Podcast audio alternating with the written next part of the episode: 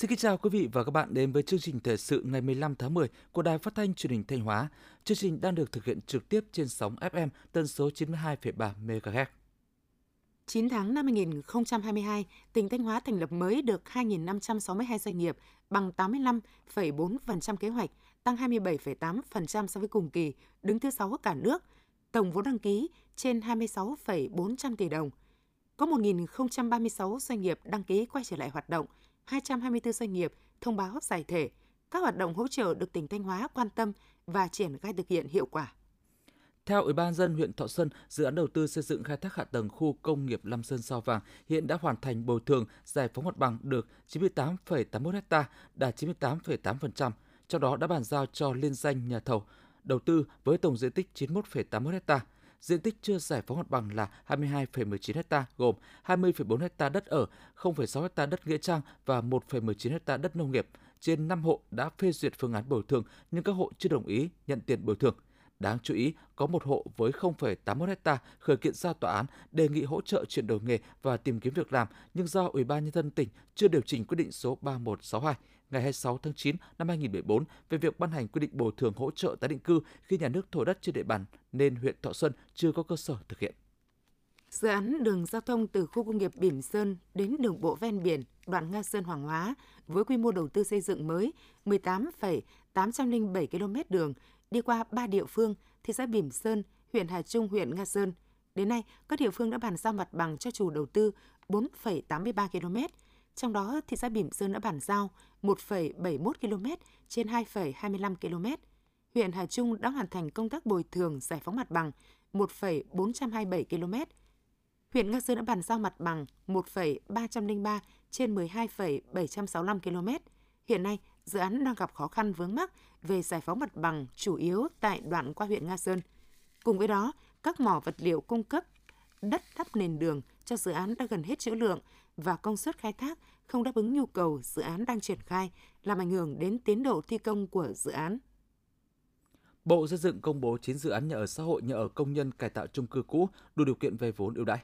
Theo đó, có 9 dự án nhà ở xã hội nhà ở công dân cải tạo chung cư nhu cầu vay vốn đề xuất khoảng 1.400 tỷ đồng. Cụ thể, tỉnh Thanh Hóa với 6 dự án được đề xuất đều tại khu vực thành phố Thanh Hóa, dự án nhà ở xã hội tại khu dân cư Đông Nam, khu đô thị Đông Phát, dự án nhà ở xã hội thôn Bảo Ngoại, phường Đông Hương, dự án nhà ở xã hội tại phường Quảng Thắng, dự án nhà ở xã hội AMCI tại phường Quảng Thành. Bên cạnh đó, Thanh Hóa đề xuất hai dự án nhà ở dành cho công nhân gồm nhà ở khu công nhân, khu công nghiệp và đô thị Hoàng Long, dự án nhà ở xã hội dành cho công nhân tại khu vực phía đông, khu công nghiệp Lễ Môn. Tiếp theo là phần tin trong nước. Sáng nay 15 tháng 10, tại trụ sở chính phủ, Thủ tướng Chính phủ Phạm Minh Chính đã đối thoại với phụ nữ Việt Nam với chủ đề thúc đẩy bình đẳng giới và phát huy vai trò của phụ nữ trong phát triển kinh tế xã hội. Hội nghị được tổ chức trực tiếp tại điểm cầu chính ở Hà Nội và trực tuyến tại 62 điểm cầu trên cả nước. Nhân kỷ niệm 92 năm thành lập Hội Liên hiệp Phụ nữ Việt Nam và Ngày Phụ nữ Việt Nam 20 tháng 10 năm 2022, thay mặt lãnh đạo Đảng, Nhà nước, Thủ tướng gửi lời thăm hỏi ân cần và lời chúc mừng tốt đẹp nhất tới các bà, các mẹ, các chị, các em phụ nữ Việt Nam. Thủ tướng khẳng định phụ nữ Việt Nam qua các thời kỳ luôn có vai trò đặc biệt, có nhiều đóng góp to lớn trong quá trình xây dựng, bảo vệ và phát triển của đất nước. Đảng và Nhà nước luôn quan tâm đến công tác bình đẳng giới và vì sự tiến bộ của phụ nữ với nhiều chủ trương chính sách về đào tạo, bồi dưỡng cán bộ nữ, chăm sóc sức khỏe, hỗ trợ phụ nữ trong tạo việc làm khởi nghiệp. Với những chính sách đó, Việt Nam đã tạo được môi trường, điều kiện thuận lợi để phụ nữ ngày càng khẳng định vị thế, vai trò và có nhiều cơ hội đóng góp cho gia đình, cộng đồng và xã hội. Tuy nhiên, theo Thủ tướng, vẫn còn nhiều việc phải làm để mang lại cuộc sống tốt đẹp hơn cho người phụ nữ, để phụ nữ có cơ hội, điều kiện đóng góp cho đất nước để không ai bị bỏ lại phía sau. Với tinh thần dân chủ, thẳng thắn, chân thành, các đại biểu đã đặt các câu hỏi, đề bạt những tâm tư nguyện vọng, khó khăn vướng mắc – Thủ tướng cùng các bộ ngành trả lời về những vấn đề còn băn khoăn chăn trở, lo lắng của phụ nữ cả nước. 9 tháng đầu năm kim ngạch xuất khẩu nông lâm thủy sản đạt hơn 10 tỷ đô la Mỹ, trong đó có sự đóng góp lớn của ngành gỗ. Xuất khẩu gỗ và các sản phẩm từ gỗ đạt 12,4 tỷ đô la Mỹ, tăng hơn 11% so với cùng kỳ năm ngoái. Xuất khẩu gỗ và sản phẩm gỗ trong 9 tháng qua tuy có tăng trưởng nhưng từ tháng 5 đến nay doanh số giảm và 9 tháng chỉ đạt hơn 1,1 tỷ đô la Mỹ, giảm 21% so với tháng trước đó. Đây là mức giảm sâu nhất trong lịch sử ngành hàng này. Cục Bảo vệ Thực vật Bộ Nông nghiệp Phát triển Nông thôn và cơ quan chức năng phía Mỹ chuẩn bị công bố nghị định thư và xuất khẩu lô hàng bưởi đầu tiên của Việt Nam sang Mỹ.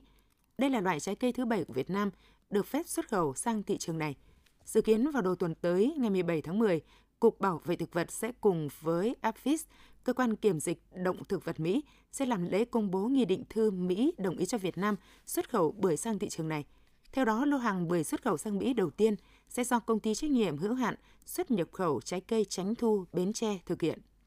Bộ trưởng Bộ Công Thương vừa có buổi làm việc với Tập đoàn Xăng dầu Việt Nam tại Tổng kho xăng dầu Đức Giang, Hà Nội để kiểm tra công tác dự trữ thương mại và dự trữ quốc gia đối với mặt hàng xăng dầu,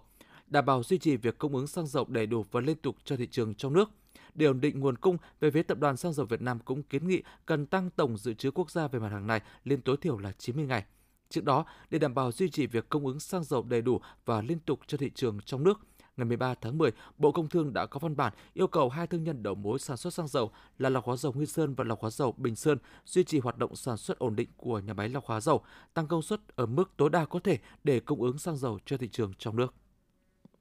Theo Tổng cục Hải quan hiện nay có 46 trên 52 kho xăng dầu đầu mối, chiếm gần 88,5% đáp ứng quy định tại Nghị định số 67 ngày 15 tháng 6 năm 2020 của Chính phủ về việc lắp đặt và kết nối thiết bị đo mức bồn bể tự động với cơ quan hải quan. Có 6 kho chiếm 11,5% chưa đáp ứng quy định. Do đó, Tổng cục Hải quan đã tạm dừng thực hiện thủ tục hải quan tại các kho chứa có thiết bị đo bồn bể tự động chưa kết nối với cơ quan hải quan – Thống kê của Tổng cục Hải quan từ đầu năm đến tháng 9 năm 2022, Việt Nam đã nhập hơn 6,5 triệu tấn xăng dầu các loại với trị giá hơn 6,8 tỷ đô la Mỹ. Sáng nay, lũ trên các sông ở tỉnh Quảng Trị lên nhanh do có mưa to đến rất to, gây ngập lụt và chia cắt giao thông ở nhiều tuyến đường. Trong sáng nay, tỉnh đã sơ tán di rời 161 hộ với 567 người ở vùng ngập lụt, nguy cơ sạt lở đất ở các huyện Hải Lăng, Đắk Rông, Hướng Hóa đến nơi an toàn tỉnh đã lên phương án tổ chức sơ tán dân gồm dự kiến cần sơ tán tránh lũ ngập lụt trên toàn tỉnh là trên 14.300 hộ với 53.000 nhân khẩu, sơ tán di rời dân vùng xảy ra lũ ống lũ quét là 2.240 hộ với 8.920 nhân khẩu tập trung chủ yếu ở hai huyện miền núi Hướng Hóa, Đắk Đông và các xã phía Tây của các huyện Vĩnh Linh, Do Linh, Cam Lộ, Hải Lăng. Sơ tán di rời dân vùng xảy ra sạt lở đất là hơn 1.700 hộ với trên 6.800 nhân khẩu tại 27 xã thuộc 4 huyện Hướng Hóa, Đắk Rông, Do Linh và Vĩnh Linh. Đến sáng ngày 15 tháng 10, do nước sông lên cao và mưa lớn, tỉnh Thừa Thiên Huế ước tính khoảng 11.200 căn nhà bị ngập 0,3 đến 0,8 mét. Đoàn tàu SE7 từ Hà Nội vào tới 183 hành khách phải dừng tại ga Huế do ảnh hưởng mưa lũ. Theo Ban Chỉ huy Phòng chống thiên tai và tìm kiếm cứu nạn tỉnh Thừa Thiên Huế, mực nước sông Hương tại Kim Long đã đạt dương 3,73 m trên báo động 3 0,23 m sông Bồ tại trạm Phú Ốc dương 3,97 m, dưới báo động 3 0,53 m. Nhiều nhà dân đã bị ngập nước sâu 40 đến 50 cm. Các lực lượng xung kích đang nhanh chóng tiếp cận hiện trường, hỗ trợ người dân kê cao đồ đạc, sơ tán đến nơi an toàn. Thông tin từ xí nghiệp vận tải hầm Hải Vân Tập đoàn Đèo Cả cho biết, đến 6 giờ 15 phút ngày hôm nay, ngày 15 tháng 10, đã thông xe hầm Hải Vân theo phương án sẽ được thông báo theo từng hướng – Trước đó lúc 20 giờ 31 phút tối qua có hiện tượng ngập và tắc đường sạt lở tại Bùng Binh phía Nam. Lúc 20 giờ 40 phút, lũ quét từ phía núi tràn về khu vực quảng trường phía Nam, cầu số 1 và đường dẫn phá hủy các hộ làm. Đến 20 giờ 42 phút, các đơn vị quản lý phải đóng hầm Hải Vân tạm thời để đảm bảo an toàn cho người và tài sản. Xí nghiệp vận tải hầm Hải Vân tiếp tục phối hợp với các lực lượng chức năng, cảnh sát giao thông điều tiết giao thông qua hầm Hải Vân 2. Theo thông tin từ Sở Văn hóa, Thể thao và Du lịch tỉnh Lâm Đồng, cơ quan chức năng tỉnh Lâm Đồng cho phép thử nghiệm bay dù lượn. Đây cũng là hoạt động du lịch mới nhằm quảng bá Đà Lạt vào dịp lễ quan trọng của thành phố. Trước đó, Liên đoàn dù lượn thể thao thành phố Hồ Chí Minh và công ty cổ phần Fly High Việt Nam được phép thực hiện bay khảo sát dù lượn thể thao trên Hồ Xuân Hương ở độ cao 50 đến 80 m và bay với bán kính 1.000 m. Việc bay thử nghiệm bắt đầu từ ngày 12 tháng 10 đến khi khai mạc Festival Hoa Đà Lạt 2022 ngày 1 tháng 11.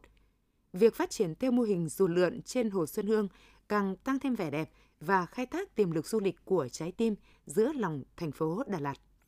Những thông tin vừa rồi đã khép lại chương trình thời sự của Đài Phát thanh Truyền hình Thanh Hóa. Cảm ơn quý vị và các bạn đã quan tâm theo dõi.